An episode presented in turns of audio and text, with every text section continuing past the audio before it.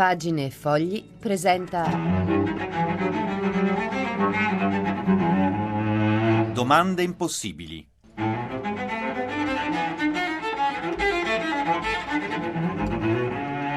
Una al giorno per cristiani pensanti. Ciao a tutti, amici in ascolto da Laura De Luca, Radio Vaticana Italia, le domande impossibili, le domande che non cercano risposte, che preferiscono generare altre domande. L'importante è non smettere di fare domande, lo ha detto Albert Einstein. Beh, per ora questa è l'ultima puntata di Domande Impossibili. Da lunedì, primo ottobre, sorpresa, nuova rubrica in questo stesso spazio, fotografie. E sfoglieremo insieme una specie di album virtuale, diciamo così, del XXI secolo. Ogni giorno uno scatto che ci riassuma un po' un tema, un problema, una questione, una domanda, se volete, del nostro tempo. Allora, questa rubrica in realtà era partita a febbraio scorso, in occasione della Quaresima, poi è stata interrotta per cause di forza maggiore, diciamo così, ma adesso la riprendiamo almeno fino a Natale, o speriamo di poterla eh, portare avanti almeno fino a Natale. Dunque vi anticipo, da lunedì prossimo, sempre alle 18.15 circa, su Radio Vaticana Italia fotografie. Ma oggi gustiamoci ancora una domanda impossibile. Siamo tutti artisti? Non dimenticarti questo consiglio. ya, ya, ya, ya, ya.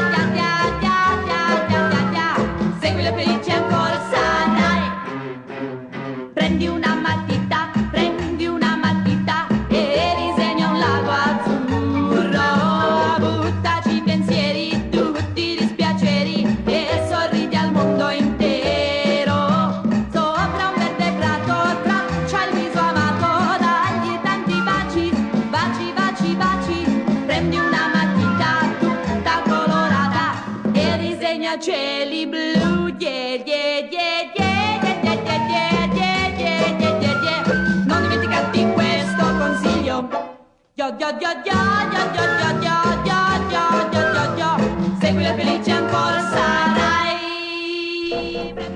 Radio Vaticana Italia, domande impossibili. Siamo tutti artisti? È appunto la domanda di oggi. Beh, le possibilità che ci offre la tecnologia, eh, la comunicazione in rete soprattutto, certamente incoraggiano in tante persone la confidenza, diciamo così, con eh, svariati tipi di espressione artistica o pseudo-artistica. In ogni momento, per esempio, per rimanere a parlare di fotografie, possiamo scattare e pubblicare foto, appunto. Per esempio, è solo un esempio, ma non soltanto. Pensiamo quanto attraverso Twitter eh, possiamo rendere noti i nostri pensieri, che a volte, appunto, dato la, la, eh, lo schema, la, i limiti di Twitter, eh, debbono essere sintetici e fulminanti quasi come versi poetici. Ma in questo il poeta Elio Pecora percepisce un pericolo. Se io penso ai miei eh, genitori, alle mie zie, al- alle persone anziane che ho conosciuto, che erano nate anche nell'Ottocento, eccetera, a proposito della poesia, avevano un loro poeta, avevano studiato nelle scuole elementari e nelle, scuole, nelle poche scuole che facevano molta poesia a memoria e per tutta la vita non facevano altro che citare un, eh, queste poesie o un loro poeta. Mia madre, ad esempio, ha portato con sé, morta molto molto vecchia, eh, e molto molto in là con gli anni, diciamo, visto che non si può parlare nemmeno di vecchiaia senza offendere qualcuno, e portando con sé un suo piccolo Leopardi. Aveva un piccolo libro di Leopardi che continuamente riapriva, ma soprattutto io ricordo anche le persone, non so, gli artigiani, le persone più semplici che venivano fuori con un versetto di Dante o un, uno di Ariosto di Tasso perché l'avevano captato nella memoria anche dalle persone che in casa leggevano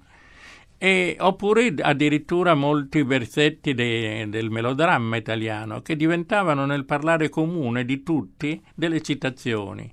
Oggi non sento più questo, sento invece vogliono, cit- eh, vogliono mettere fuori un loro libretto pubblicato su internet o altro. Ora può accadere, ma la poesia richiede appunto dedizione, richiede eh, molto lavoro, Studio. lavoro su sé. Studio significava, come sappiamo bene dal latino, attenzione, niente di più. E non ci si, non si fa poesia rimanendo in superficie delle cose e giocando sui più facili sentimenti. Oltretutto, per farla bisogna, come in ogni lavoro, frequentarne dell'altra è la migliore del passato e anche del presente, se si vuole. Certo, se si, se si comincia a leggere, eh, come si faceva anche nelle scuole, ma forse per conto proprio, Omero e, e Saffo e Catullo, e poi leggi Dante e, e Tasso e Ariosto e Leopardi, e poi leggi anche Montale, Oden, Eliot, eccetera, dopo avrai come, come modello davanti qualcosa che ti gela o che ti fa lavorare molto di più per, perché hai dei confronti come c'era nel grande, nell'artigianato italiano, come c'è nella cucina di cui si parla tanto, dove certo c'è il cuoco, che, il cuoco che dà lezioni anche di come preparare un uovo fritto e gli altri lo seguono.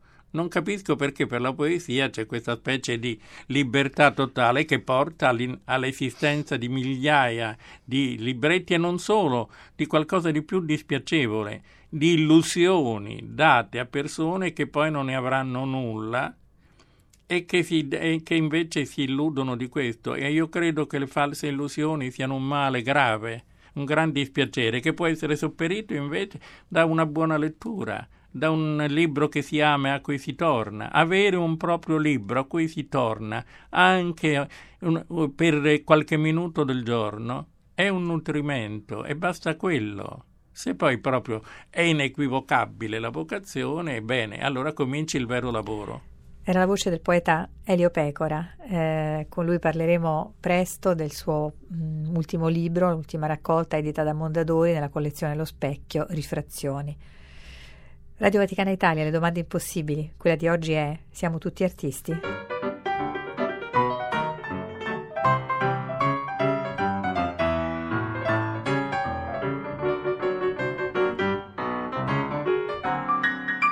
simple song for simple minds. Why shouldn't it make us feel so satisfied and so big? Let's play a little bit of music tonight. So too much time is passing I saw There's something really special that my heart can hold and so babe let's play a little bit of music tonight.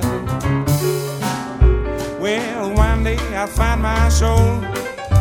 We'll have a scotch together and I'll bring you home. But now baby please take my hands I know you love me don't try to understand so tell all the this boy we're all so young life is very beautiful outside is the sunshine, babe. Let's play your music tonight.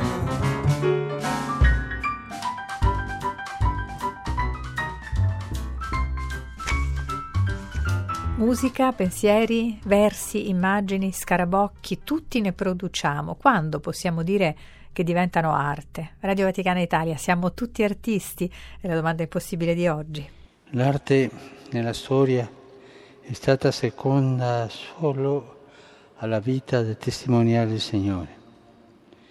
Infatti è stata ed è una via maestra che permette di accedere alla fede più di tante parole e idee, perché con la fede condivide il medesimo sentiero, quello della bellezza.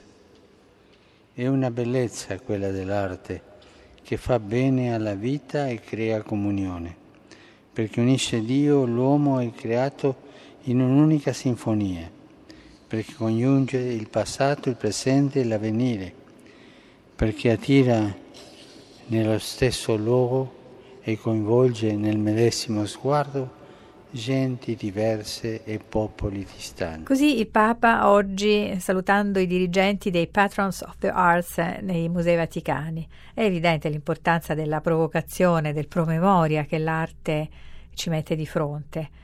È evidente quanto sollievo, quanta consolazione può dare frequentare l'arte, no? E quanto anche può essere facile sentirsi artisti, ovvero trovare una chiave di lettura armoniosa, riuscire a trovarla anche in tutti i drammi del mondo e nei piccoli drammi nostri quotidiani. Però è altrettanto evidente quanto eh, il dilettantismo detto anche in senso buono, cioè la disposizione a dilettarsi, a divertirsi con l'espressione artistica, unito però a volte a un certo egotismo è una tentazione facile nei nostri tempi, possano trarre in inganno tante persone no? che si sentono indebitamente autorizzate appunto a definirsi artisti senza però averne le qualità, nemmeno le premesse. Al contrario, una delle qualità eh, più autentiche del vero artista è o dovrebbe essere l'umiltà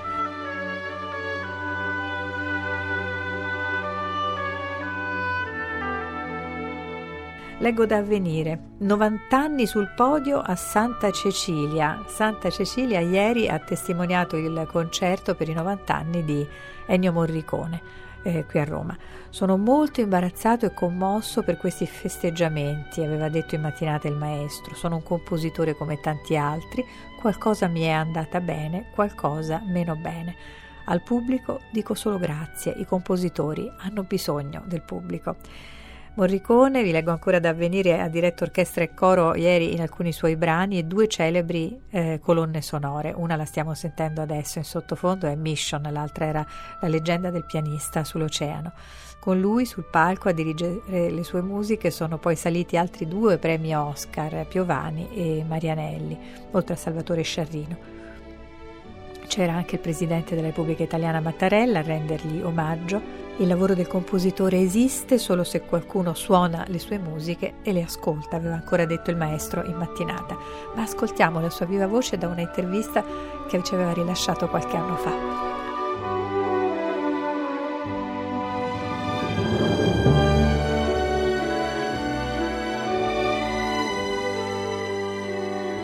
L'armonia esiste ancora, ma esiste come risultante per me di parti che si muovono in maniera singolare.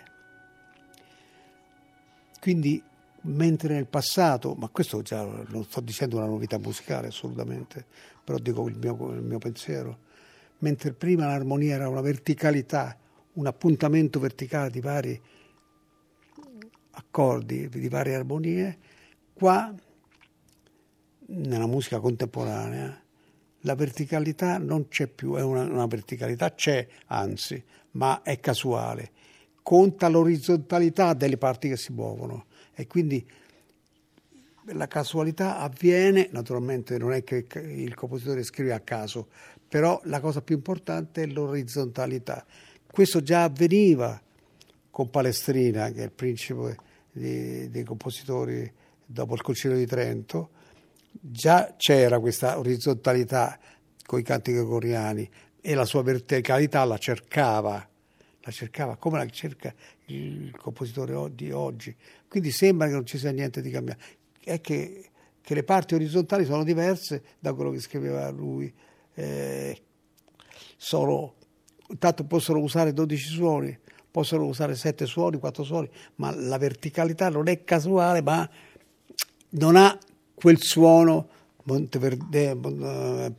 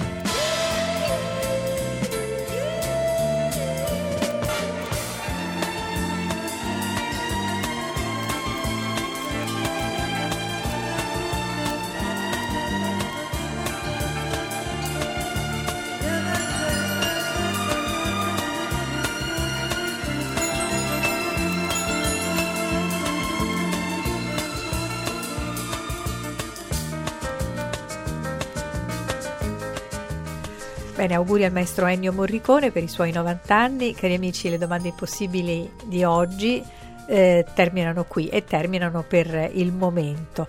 Eh, almeno fino a dicembre, come vi ho già annunciato, saranno sostituite nello stesso spazio, da lunedì al venerdì alle 18.15 circa, da una nuova rubrica Fotografie. Ogni giorno uno scatto sul nostro presente, uno scatto che prenderemo dal web, dai giornali, anche dai nostri album di famiglia e uno scatto che ci interroghi un po' sui grandi temi, i grandi problemi che viviamo ogni giorno da protagonisti o da spettatori.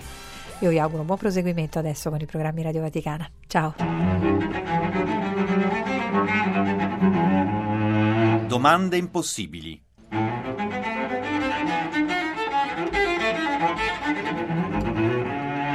Una al giorno per cristiani pensanti.